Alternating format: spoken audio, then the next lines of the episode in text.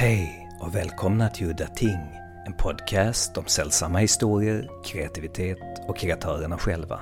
Mitt namn är Henrik Möller, musiken var skapad av Testbild och loggan till podden är gjord av Malmökonstnären Nalechinski. Det här avsnittet ska handla om novellskräckförfattaren Nathan Ballingrud. Född 1970 har han med bara två novellsamlingar lyckats med det otroliga att få både en långfilm och en TV-serie gjord på sina verk. Kortromanen Visible Filth blev filmen Wounds, regisserad av Babak Anvari, och novellerna i samlingen North American Lake Monsters blev episod-TV-serien Monsterland. Idag ska vi i vanlig ordning tala med vår gäst om bakgrunden till historierna, djupdykning i allegori och symboler samt Nathans inspirationskällor. Så vi kör igång direkt. You wrote a whole lot of stories before you got your first collection published. Could you talk a little bit about that time and your work in that time? I, I wrote a lot of stories that never that were never published uh, before I got anywhere close to being good enough to where I could publish and uh, and they weren't horror stories. They were mostly science fiction and fantasy stories. It was in college. Consider seriously the idea that I might be able to publish something. And uh, at that time, I wasn't reading a lot of horror anymore. I was reading a lot of fantasy and science fiction. And so the stories were that's what the stories were like too. A lot of those didn't get published, or none of them did actually, thank God. And uh, and uh, around that time was when I went to the Clarion Writers uh, Workshop, uh, which is like a six week sort of like writers boot camp. That's how it was advertised at the time. Coming out of that experience, I did sell uh, two short stories. They were again not horror stories. They were more they were more like uh, kind of sort of contemporary fantasy. And then I stopped writing for a while. I realized that I was going down the wrong road. You know, I just felt like I wasn't writing anything that was they didn't feel important to me. They didn't feel like they were stories that mattered. And I felt like I hadn't, I was maybe, I don't know, 21, 22 at the time. And I felt like uh, I didn't know anything. You know, I didn't, I wasn't capable of writing something that mattered because I hadn't had any kind of, uh, you know, experience in life, really. I was a pretty sheltered kid.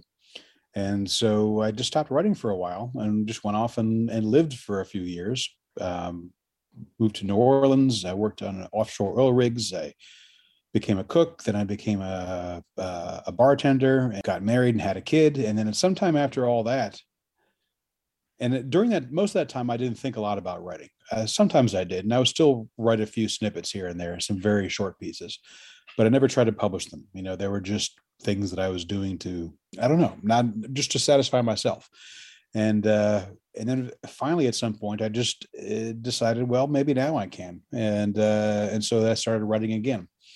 And the first story I sold was a very short, like a, a vignette almost, to the Thackeray T. Lambshead Pocket Guide to Eccentric and Discredited Diseases, edited by uh, Mark Roberts and Jeff Vandermeer. Directly after that, I wrote my first short story in a long time, and that's uh, that was "You Go Where It Takes You." Go Where It Takes You is a story about and uh, I it was a story about a, a, woman who works in a small diner uh, on the southern coast of Louisiana, and uh, she is a struggling single parent. She was abandoned by her husband. She, her her her kid is a problem child at, at, the local daycare, always getting into some kind of trouble or another, screaming, uh, biting other kids, that kind of thing and she's just feeling very confined by her life. And she needs somebody uh, who is she discovers is able to change in and out of his skin in a kind of a gruesome fashion. And when he puts on another one he assumes another identity altogether. And uh, and she is just kind of captivated by this possibility the possibility to shed one life uh, and put on another one. And so it's about that encounter. It's about what that encounter does to her what what's the what what it does to her self-appraisal and what a what decision she makes because of it how it changes her life. Not in the way she was necessarily hoping but definitely in a way uh, that makes things very different going forward. Could you tell us a little bit about the background of you go where it takes you? Well i had just become a father myself and uh and and I felt, you know, nothing like what the protagonist feels. I felt just the opposite. I felt this like profound, you know, like most parents feel, this profound connection, this deep uh, sense of uh, uh, love and responsibility, and it was inconceivable to me. Well, okay, so at the same time, I was reading, I was, I read a story about uh, somebody, and I don't remember the specific details anymore, so I'll probably remember some of these details incorrectly, but uh, I there were a couple stories about parents who had uh, either murdered their children or had tried to. One in particular about this, I think this woman who had driven her car into a lake and her two kids were still in the back seat. Um, and I was just kind of fascinated and uh, you know appalled by these stories, and I was trying to figure out how the feeling that I felt could be inverted in such a dramatic and terrifying way uh, with other parents. Um, and so I just tried to imagine how something like that could make sense to them. Um, how does a person get to the place where that sort of action seems somehow justified or reasonable? And so that's where that inspiration came from. You know, and that's where a story, a lot of the stories in that first book, especially, come from. You know, just trying to figure out how in the world a particular point of view can come to make sense to somebody uh, when it seems so alien um, to most other people. I don't know if you answered my question or if you misunderstood me, but what I wanted to know was how did the idea of the changing of other people's skin play a part in the story? No, I guess we're talking about different things. Uh, to me, that story is the, the sharing about people's skin is incidental to me. That's that's just a that's just a mechanism to get to what the story is really about, which is uh, the woman and, and her relationship with her kid and her own life um, this the the idea of, of changing skins it occurred to me i don't remember the specifics but i'm it occurred to me during the writing of the story itself um, because that was the tool that's the metaphor for the story. And a lot of times and this is true i think of a number of the stories in that first book north america lake monsters the horror element quote unquote the fantastical element is not the point of the story there it's kind of secondary to a, this kind of exploration of character. And so many times those elements come and they come as i'm writing the story because the, the, they're whatever i need to make this character work uh, or make the make the character's story work, if that makes sense. I talked with a friend uh, about that the stories in North American Lake Monsters you could take away the supernatural, fantastical elements, and the stories would still work without them, but uh, but not necessarily so in the Wounds collection. I've I've heard the comment that you could take away the the, uh, the fantastical element and the story wouldn't change, and I'm not sure I entirely agree with that. I think uh, I think the uh, there's a story in there called Wildacre, for example. Wildacre is about um, a man who's attacked, a man and his friends who were attacked one night by a werewolf, and uh, and uh, he is the only survivor. His friends are killed, and the rest of the story is him grappling with his, you know, his idea of himself, his guilt. Uh, he thought of himself as a as a strong, you know, powerful man, and and he was revealed to himself to he ran away and left his friends to die and he you know he now he thinks of himself as a coward. And uh, and someone said once you could just make that story about a bear and not a werewolf and it wouldn't be any different. And i thought about that. And uh, in my responses to that, in that particular case, I hate to sound too too clinical about this because that's not how I conceive of these things. You know, the fact that in that story that it was a werewolf, you know, is is is much a part of the theme of the story as is his running away and his cowardice. It's about you know the the beast inside of us, the you know the the anger and the you know everything ugly that we carry around in our interiors that we try to keep either hidden or chained up. Uh, and sometimes it gets loose, and sometimes we, you know, we, we act out either in an embarrassing way or catastrophic way. Uh, and uh, and so and, and and with you go where it takes you, this changing of the skins uh, the way he does it is quite you know it's gruesome. He just takes a knife and just literally peels it off of himself and she watches this you know as his blood is cascading down his face it's just tugging the tugging away the flesh from his from his body.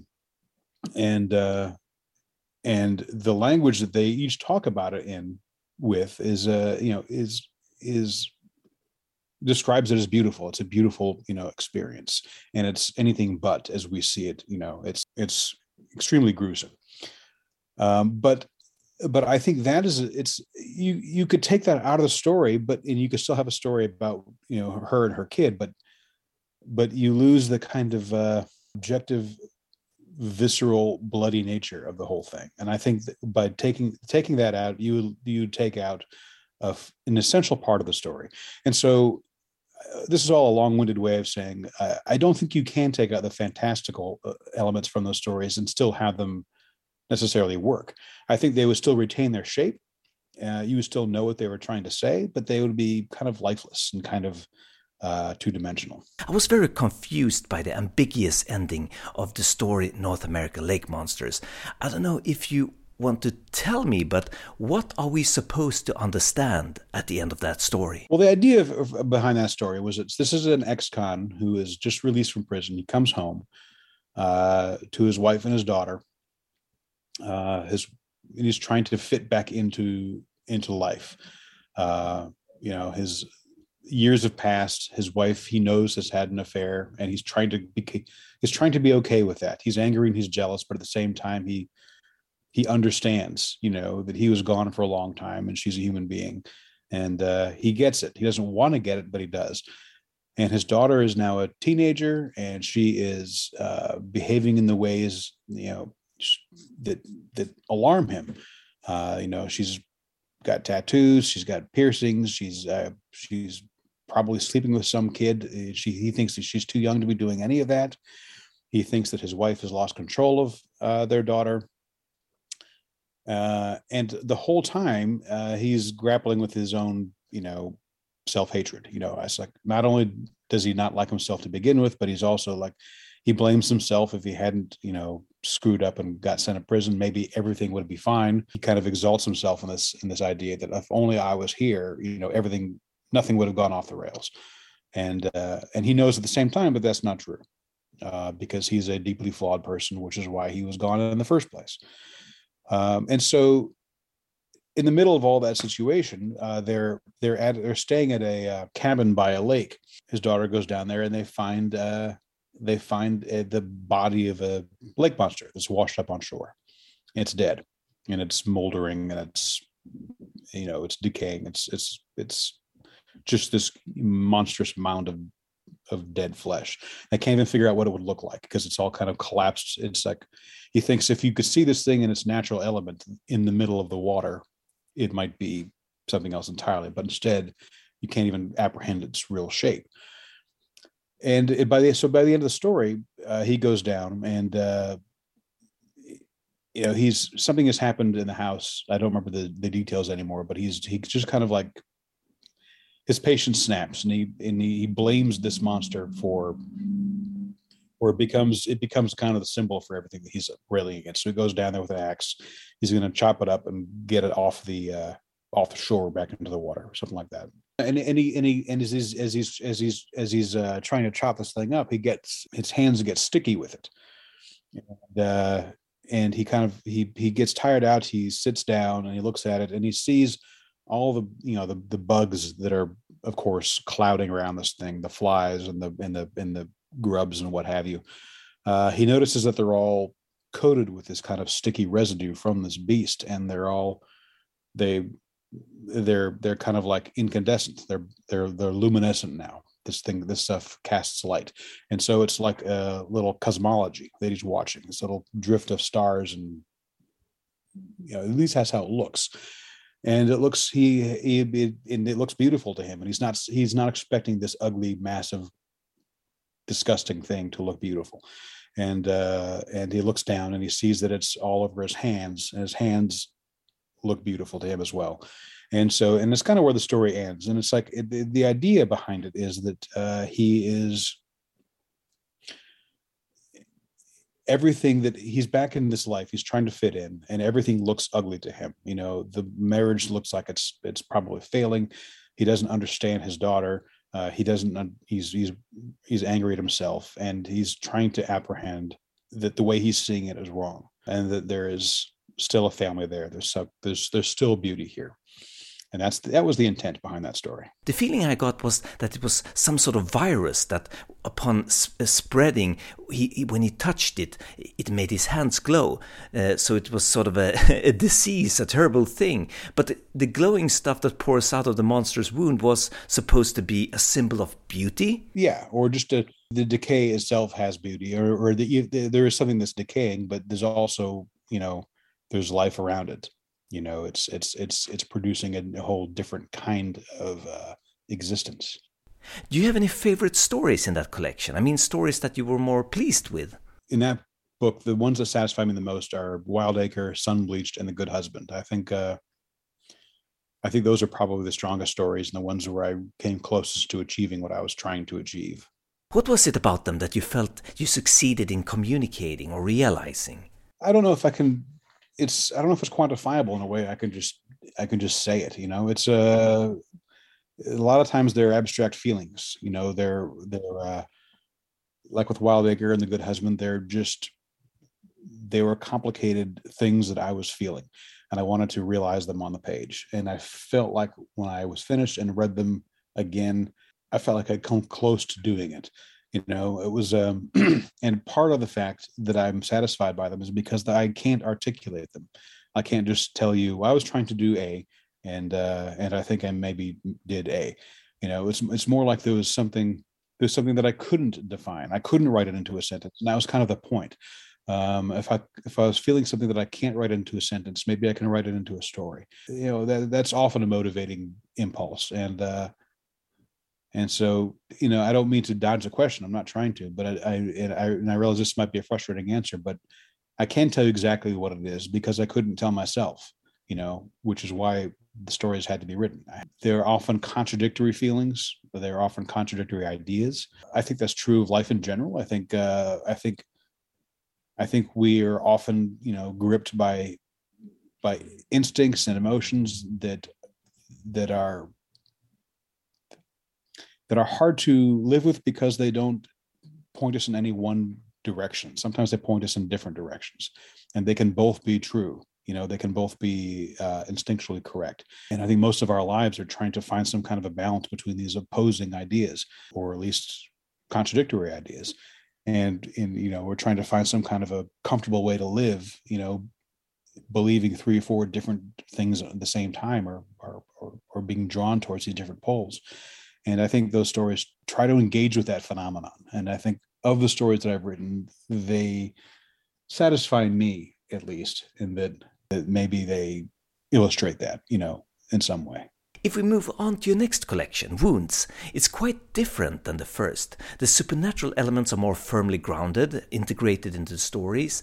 And if you could talk a little bit about the collection's theme of hell and your interest in hell, if there is such one. So after Lake Monsters, you know, was out there for a while, I started writing more stories, and I found that I didn't want to write the same kinds of stories anymore. Um, you know, I felt like it was a project that had been completed and uh, and when I tried to write the same kind of thing, I just felt like I was repeating myself, uh, that I was in danger of uh, self parody and stagnation. So it's like, okay, I can't have that. I, I don't want to do that.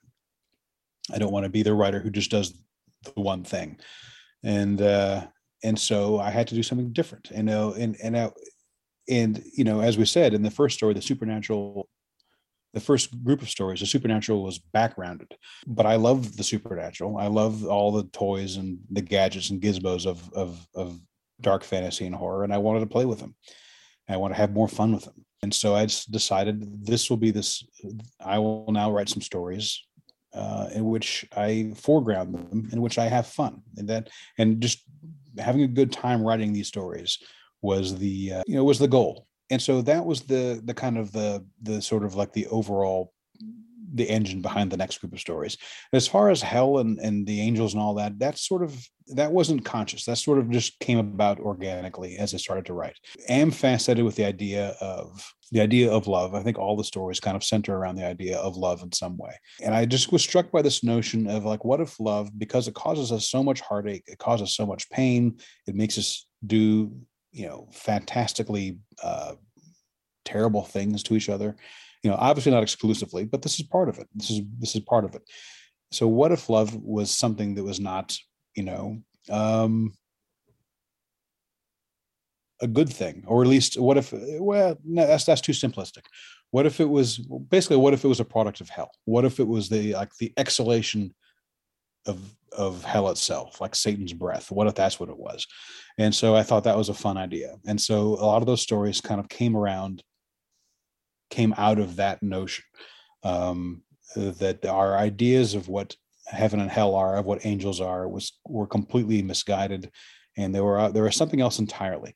And so, uh, and that and I didn't intend to interweave the stories at all at first, but these threads just kind of kept appearing here and there. And I'd write a story that I thought had nothing to do with all that, but there would be a way to just kind of like ring that bell in the story, if if if that makes sense, you know, to kind of like just put a little sentence or or a little reference, so that in the end they would all sort of like it would be like uh, wind chimes, you know, the collection. They would all sort of like be resonating and, and playing off of each other, and uh, it just became a kind of a fun and interesting project.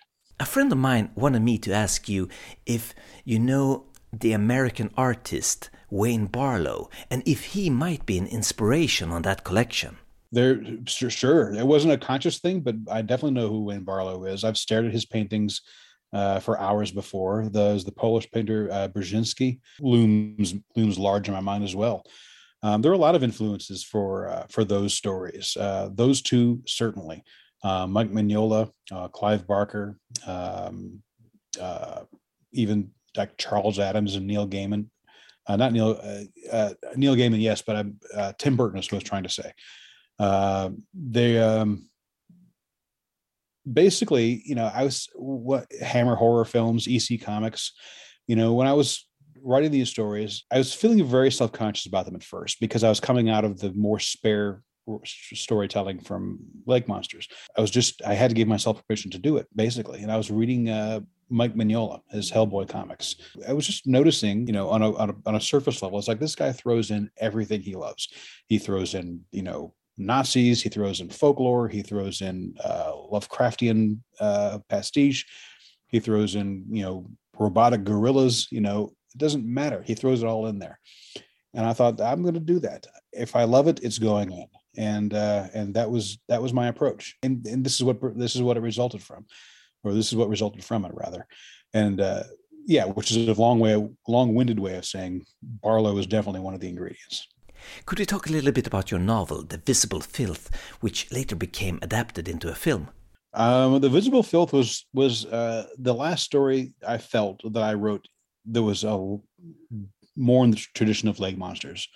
Um, it was a it's it's reality based, uh, the fantastic.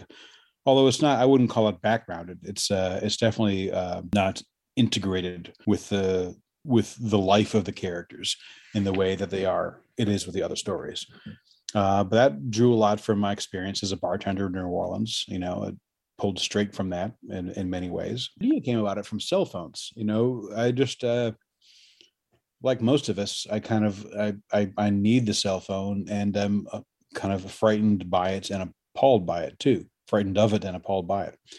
The um, uh, I think they they wield this kind of terrible power over our lives, and uh, and I was thinking at the time about about jealousy and about in your if you're in a relationship and someone else is receiving you know these furtive texts they try to hide from you or or pretend they're not receiving and how that just kind of like triggers all kinds of wicked jealous thoughts. And uh, i was like how how corrosive that is. Perhaps you're perceiving them to be furtive and hiding but they're not.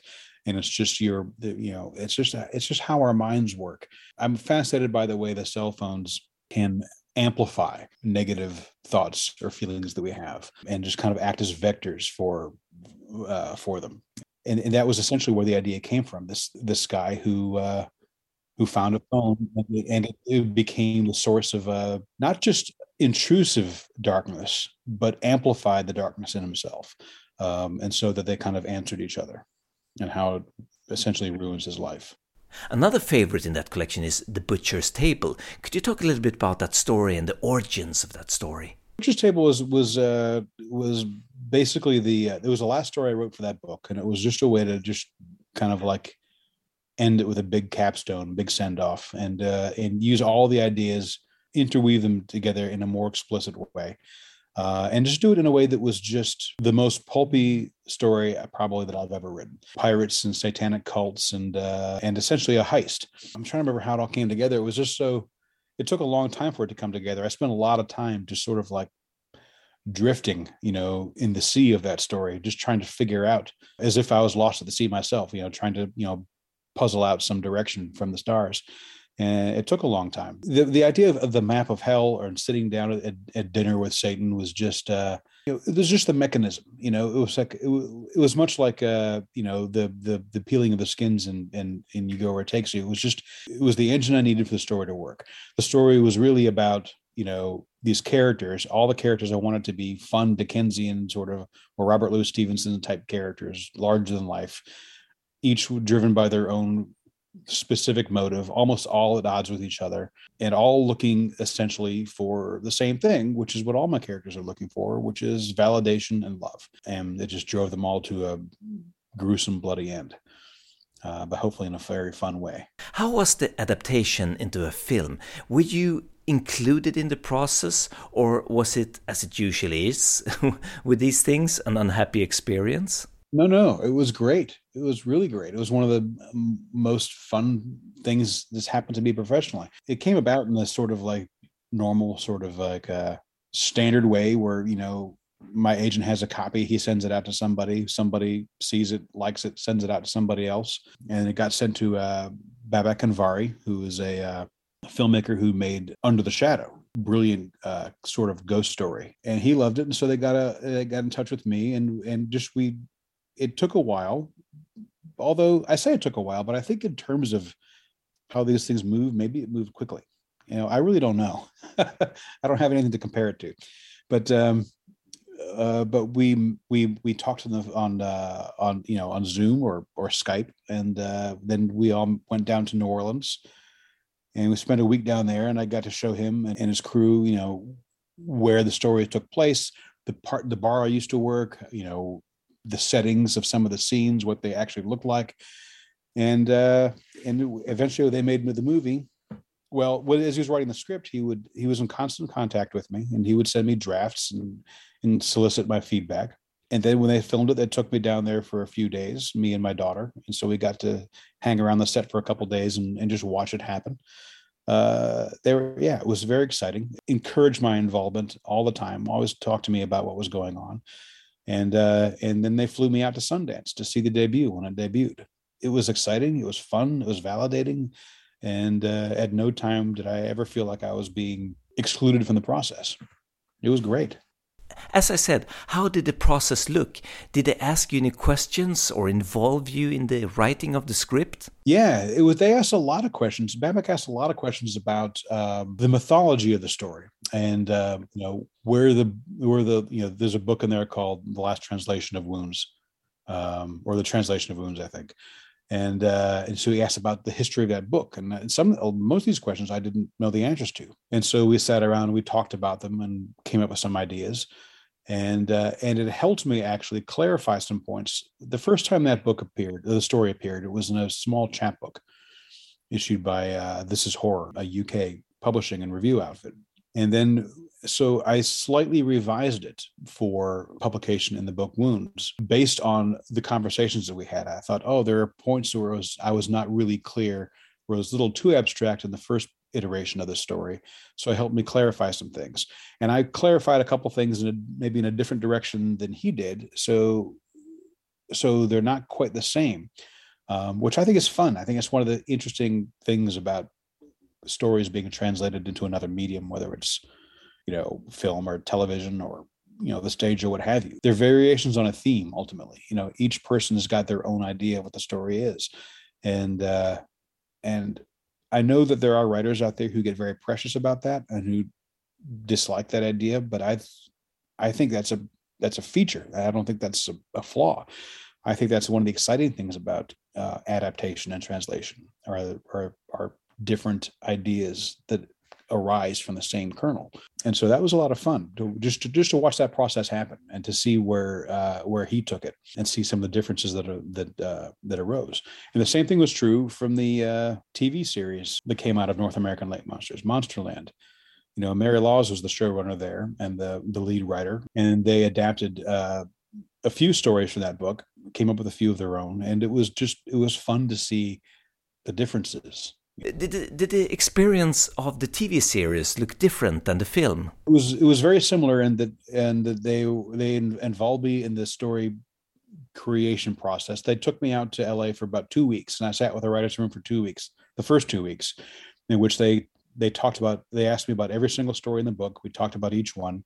Um, they talked about how they might break them down for for a script and then we talked about a bunch of news stories. That's, she was like, oh, we, they wanted news stories for the show as well, not just adaptations from the book. And so I got to sit in on that process and help break some new ideas too. And that was invigorating. You know, it was an electric experience being in a writer's room in which everybody there was just uh, throwing ideas out left and right. You know, at the time, and they would just keep going. You know, myself when I'm by my, when I'm alone, I will get tired out and I'll just close the computer and I'll go do something else for a while. I mean, they didn't. And they were, they were because there's so many minds at work. Once one person starts to flag, ease back on the throttle, and the other, the ideas are still being bandied about left and right. It was just a, an amazing experience and, and a, a remarkably egoless experience too, which I found surprising and, and refreshing.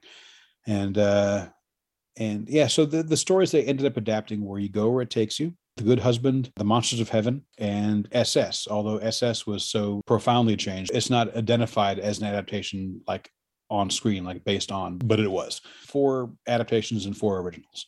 So, what's up next in the near or distant future? Uh, in the near future, is the first novel. It's called The Strange. It's coming out in March of next year. It is not a horror novel, although there are dark elements to it and, and maybe some creepy scenes in there. But it's about uh, a girl in 1931 Mars who works with her father in a diner, and the diner is robbed. Is I'm saying diner on Mars 1931. I think it's it, it's obvious this is not a, in any way a scientifically accurate Mars. This is a pure fantasy Mars. And she decides to go after them to get what was taken from her. I'm looking forward to that coming out. It's it's it's different, but they're the same sorts of characters. You know, some of them are, larger than life. You know, and it's like I don't know. It's just all I can say is it's, it's the same brain coming up with all the stuff. You know, it's uh, they seem different, but they seem very much the same to me too. So I'm I'm looking forward to it being in the world. It took a long time to finish, that's for sure. It took more than a few years, uh, maybe like six or seven. I, I, I wrote the beginning and then I put it away for a long time, then came back and, and wrote some more and put it away for a long time. I think one of the reasons I had trouble finishing it or sticking with it for a while was that again it was just different. And i get very self-conscious when i do something that's very different. I'm afraid that this is a this is this is an example of those two competing ideas at the same time in, in, in your head where you believe two things at once and they're opposing each other. The one on the one hand i believe that every i believe that writers in general but specifically me for sure has to keep doing different things. Don't want to repeat myself. I enjoy reading people who don't repeat themselves. I enjoy people who try new things. I think it keeps you fresh and your mind uh, limber, uh, and, and it keeps you excited and engaged with the work. At the same time, though, there's this part of me that thinks you should mind, you should row the, you should till the same soil each time. Um, you know, you should write if you if people liked the first book, you should write another book that kind of expounds on those themes again. You should dig deeper in that direction because that's how you best you know accumulate a readership. That's how that's how you get you know you avoid the problem of getting people who buy the book thinking they're going to get one thing and get something else entirely and are disappointed with that. You know i don't want that to happen. When i was writing this mars story it wasn't like lake monsters it wasn't like wounds. And um and so i worried about that you know i do in a very practical sense i just worried that i was going to alienate readers and I worried about the same thing when I was writing Wounds after Lake Monsters. Like, oh, well, I'm going to alienate all my Lake Monsters readers. And ultimately, though, I can't help that. You know, I can't do anything about it. I have to write the stories that are that are there. When I try to write a different kind, when I try to do the same thing, it just feels dead. You know, that feels dead on the page. I feel upset and disengaged interior in, in my mind. You know, it's just like I, I'm in a dead place. You know, I've, I've already done it. I want to do a different thing. And that's kind of what was happening with the strange, except I just had to kind of give myself permission to do it. That's a silly phrase. Uh, I always cringe when I when I say it, but but there's truth to it, you know, and that's what it was. And so it took a long time to finally get comfortable with it and then do it. And the funny thing is, I would always feel these doubts when I wasn't writing it. But when I sat down to actually write it and got it in the world and, and settled into the characters, all those doubts fell away. You know, just gallop along. The same thing happened when I was writing the Butcher's Table. I felt so weird about it when I wasn't writing it. I was like, I was like, you're writing a pirate story for God's sake. What's the matter with you? Who do you think you are? But then I would get into the into the writing of it. I'd get into the heads of the characters. All the doubts would go away. It was the same thing with the strange. I'm giving long, rambling answers to your questions.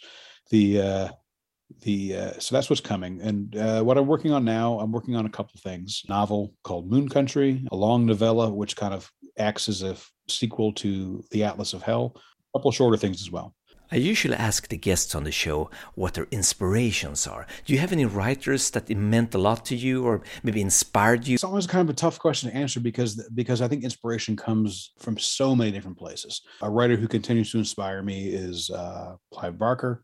He's kind of like a sort of like a, a north star in many ways. Even even when I'm not reading him, I'm conscious of the of his of his work and the influence it's had over me in particular Weaveworld i think it's like it's the commingling of the of the horror and the dark fantasy and the fact that it's not specifically a horror novel.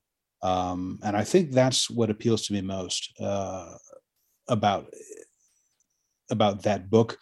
And uh, for writers in general i think when it's not clearly a one thing it's like a cauldron of uh, of, of of different genres and, and ideas. I think that's the most that's the most inspiring I just read a novel uh, called Invisible Invisible Things by Mat Johnson, and this is about a uh, people who uh, find a fully functioning city on a moon of Jupiter, uh, full of people who have been abducted in the past. It's a strange, almost Vonnegutian novel in some ways. That's that's I think that's that's fantastic. I'm inspired by uh, Colson Whitehead, for example, uh, every book that he does, he's trying, he's like he's tinkering with another genre. He's playing with a new way of telling um, the kinds of stories that he tells. And I think that's exciting and fun. Karen Joy Fowler, every book that she does is something is something utterly unlike the one that's come before. It's deep, it's humane. Uh, it often has elements of genre, not always though. Um, and I just find that sort of thing exciting. Ja, med de orden så säger vi hej då för den här gången. Mitt namn är Henrik Möller. Musiken var skapad av Testbild. Hej då!